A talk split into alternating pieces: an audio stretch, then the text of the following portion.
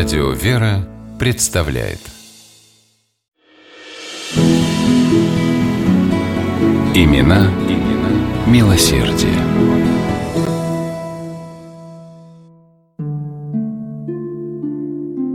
Июньским воскресным днем 1909 года в Георгиевском храме села Прилепы Минского уезда в первый раз служил литургию новый настоятель, священник Иоанн Пашин. Он приехал в Прилепы из села Князь Озера Мозырского уезда, где был священником в Никольской церкви. Тамошние прихожане с большой любовью относились к отцу Иоанну, чуткому пастырю, доброму и сострадательному человеку. За шесть лет своего настоятельства в Князь Озере отец Иоанн сплотил паству в Свято-Макарьевское братство, члены которого заботились о нуждающихся прихожанах. При храме стараниями священника была открыта бесплатная женская школа. Наслышанные обо всем этом, жители Прилеп с радостью приветствовали нового батюшку. Отец Иоанн быстро вник в дела прихода. Он живо интересовался жизнью прихожан, первым узнавал, когда у кого-то случалась беда, если кто-то заболевал или оказывался в материальном затруднении, и тотчас спешил на помощь.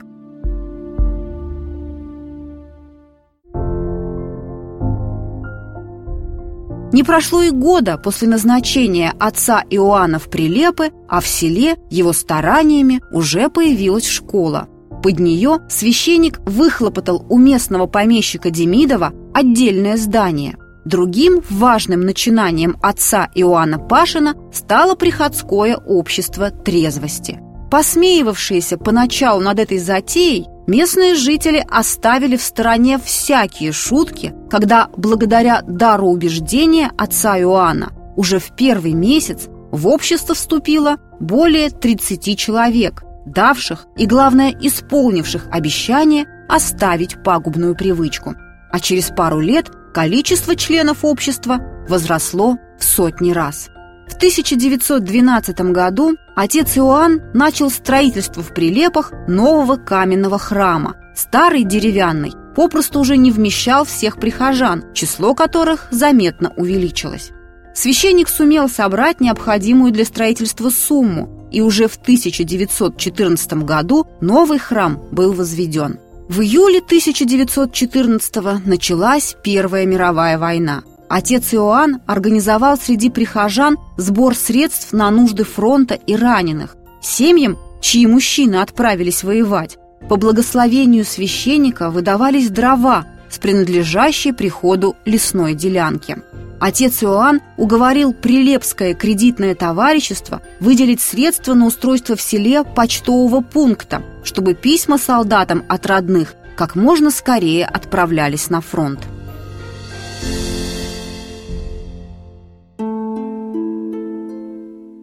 1916 году при его участии была открыта церковно-приходская школа в поселке Усяж под Минском, а в Прилепах появилась продуктовая лавка, где с помощью все того же Прилепского кредитного товарищества за символическую цену можно было купить продукты первой необходимости.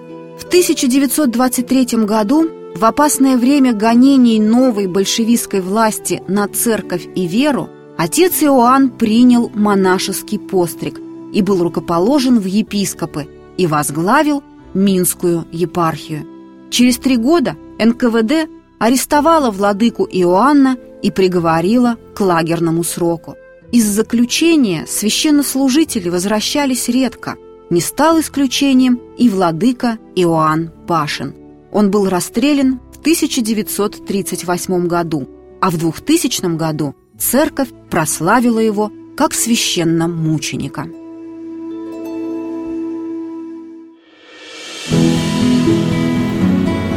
Имена, имена милосердие.